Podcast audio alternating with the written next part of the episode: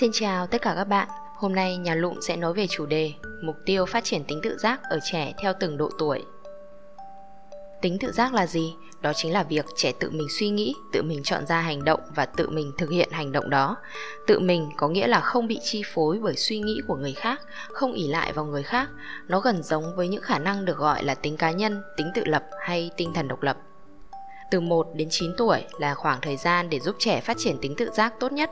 Vậy, theo từng độ tuổi, tính tự giác của trẻ sẽ được phát triển như thế nào? Giai đoạn từ 1 đến 3 tuổi, thời kỳ nghịch ngợm của trẻ.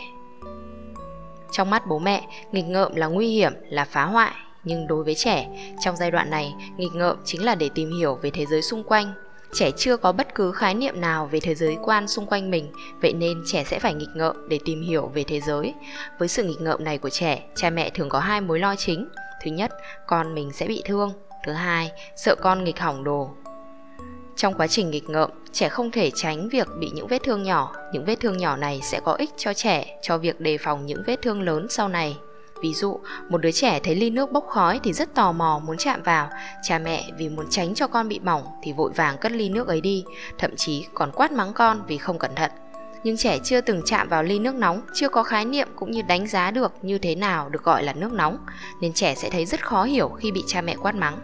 Vì vậy, trong trường hợp này, cha mẹ nên chủ động cho trẻ tiếp xúc với ly nước nóng để trẻ hiểu được như thế nào là nóng và nếu nóng hơn có thể sẽ gây nguy hiểm ra sao. Lưu ý, cha mẹ cho con sờ vào ly nước nóng vừa phải thôi nhé, không sẽ gây bỏng cho trẻ. Sau khi được bạn giải thích, chắc chắn bé sẽ tránh những đồ vật đang bốc khói, thậm chí có thể còn nhắc nhở cả bạn nữa đó. Trong giai đoạn này, cha mẹ hãy luôn để con trong tầm mắt của mình. Trẻ có tính hiếu kỳ, thích nghịch ngợm nên sẽ không thể biết đồ nào nguy hiểm hay đồ nào không nguy hiểm. Mặc dù vết thương nhỏ không ảnh hưởng lớn, thậm chí cho trẻ bài học để sau đó cẩn thận hơn, nhưng cũng phải cố gắng hạn chế những tổn thương cho trẻ xuống mức thấp nhất có thể. Tuyệt đối đừng để trẻ nằm ngoài tầm kiểm soát của bạn. Còn với mối lo sẽ bị hỏng đồ đạc mà không cho con nghịch, cha mẹ hãy cho con bạn biết đồ gì được nghịch, đồ gì không được nghịch, thay vì nói câu đừng có mà động vào đấy.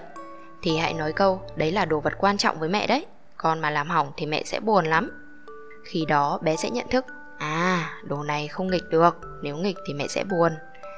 Trẻ em rất giàu cảm xúc cũng như quan tâm đến cảm xúc của người khác. Thay vì những câu mệnh lệnh cho trẻ thì hãy gắn nó với yếu tố cảm xúc để kết nối cảm xúc giữa con và bạn. Phần này mình sẽ nói rõ hơn trong chủ đề phải hành xử thế nào khi con bạn quá nghịch ngợm đến mức phá hoại đồ đạc. Mọi người có thể tìm nghe nhé. Giai đoạn từ 1 đến 4 tuổi là giai đoạn đầu tiên của sự phản kháng. Trẻ bắt đầu có tính phản kháng, có nghĩa trẻ đang phát triển tính tự giác. Bất cứ khi nào bố mẹ bảo con làm gì thì trẻ luôn thể hiện sự phản kháng sự phản kháng ở đây có thể là từ chối làm hoặc không làm theo ý, theo cách của cha mẹ mà làm theo ý của trẻ. Ví dụ, đứa cháu của tôi trong giai đoạn này, mỗi khi bảo chào ông bà rồi về, cháu luôn tìm những cách khác nhau để chào thay vì câu đã được dạy, cháu chào ông bà, thì bé sẽ nói theo bố mẹ và chào, con về đây ạ, con về luôn đây. Thậm chí còn không chào, đối với cô thì thay vì chào, cháu chào cô, thì bé lại chào theo cha mẹ, anh về đây. Ngoài ra, trong giai đoạn này, bạn bảo trẻ làm gì, trẻ cũng sẽ nói con không thích, con không muốn và tự làm theo cách của mình. Nếu cha mẹ biết đến giai đoạn này thì hãy tự nhủ với bản thân mình, thời kỳ đó đã bắt đầu rồi. Và kiên nhẫn với con hơn nữa, bố mẹ nhé. Với những bố mẹ không nhận ra điều này, mất kiên nhẫn và cho rằng đó là biểu hiện của trẻ hư và quát mắng con, thậm chí còn đánh đòn trẻ, thì con của bạn sẽ trở thành đứa trẻ tuy ngoan nhưng lại không phát triển được tính tự giác. Ngoan ở đây chỉ là ngoan giả tạo, bằng mặt nhưng không bằng lòng.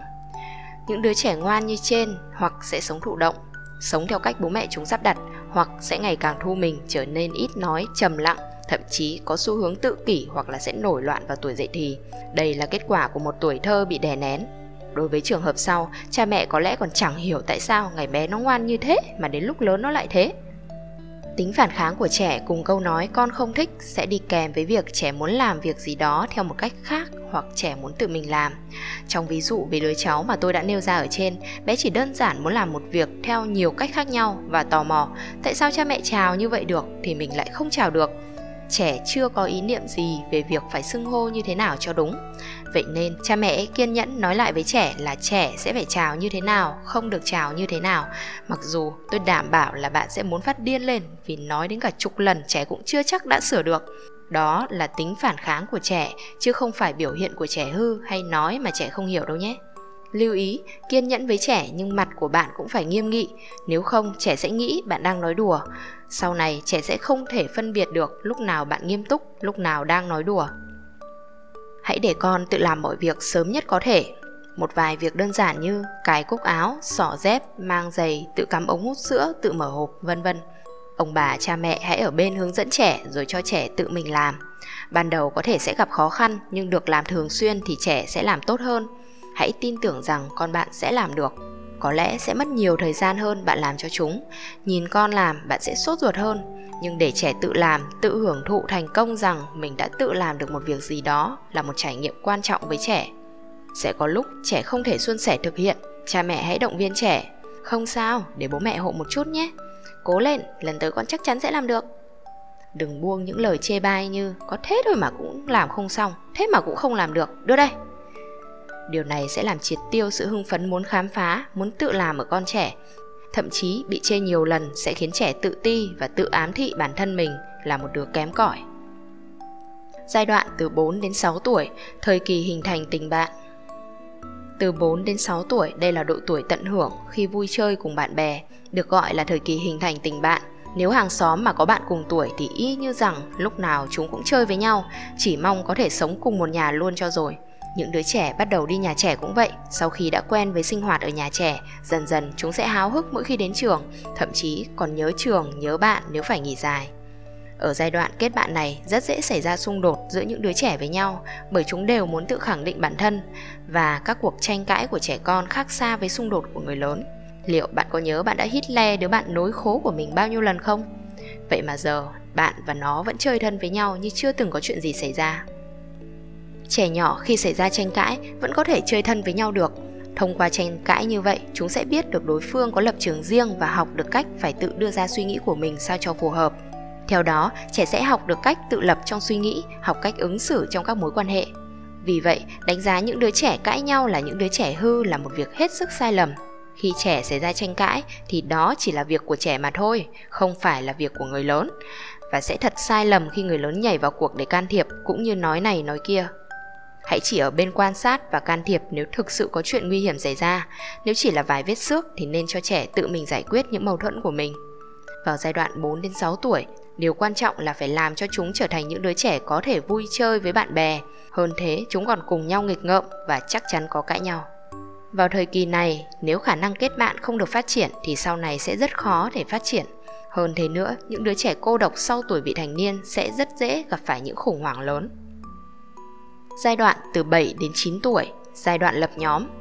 Trong giai đoạn này sẽ xuất hiện hiện tượng hai hoặc nhiều đứa trẻ chơi thân với nhau và giữ kín những bí mật, thậm chí còn thề sẽ giữ kín nó với cả giáo viên và cha mẹ của mình. Đây không phải là hành vi nói dối cha mẹ, mà tôi đảm bảo là ở độ tuổi này dù chúng có cố giữ bí mật thế nào thì cũng sẽ không thể qua mắt được người lớn đâu, trừ khi người lớn không hề quan tâm đến con trẻ của mình. Vậy nên, hành động thề giữ kín bí mật sẽ giúp làm sâu sắc thêm mối quan hệ của trẻ với bạn bè và nó vô cùng quan trọng vì nó cho thấy chúng tin tưởng lẫn nhau. Việc có một bí mật để cùng bảo vệ cũng khiến cho bọn trẻ thấy chúng có một điều gì đó chung mà người khác không thể chia sẻ được, ngay cả đối với bố mẹ. Lúc này tình bạn được ươm mầm và sẽ thăng hoa sau giai đoạn dậy thì. Những đứa trẻ trở nên cô độc sau giai đoạn dậy thì, phần lớn vì không có giai đoạn lập nhóm này. Những đứa trẻ gọn gàng, nghiêm túc quá mức rất khó để kết bạn. Để trẻ có thể chơi tốt với bạn thì phải xóa bỏ sự nghiêm túc và nghiêm khắc đó. Nghiêm túc là việc những đứa trẻ đã bị đeo một cái khung bề ngoài do người lớn tạo ra khi họ muốn trẻ phải ngoan và làm theo ý mình. Ngoài ra trong giai đoạn này trẻ cũng sẽ rất hay cãi lại người lớn, cãi lại ở đây mang nghĩa tranh luận. Hiện tượng này là do trẻ bắt đầu có ý kiến cá nhân cùng với việc phát triển tính tự giác, khả năng tư duy ngôn ngữ của trẻ cũng sẽ phát triển. Tư duy ngôn ngữ có nghĩa là năng lực thể hiện quan điểm cá nhân bằng từ ngữ. Vậy nên bạn hãy cảm thấy vui khi con xuất hiện tình trạng cãi lại trong giai đoạn này.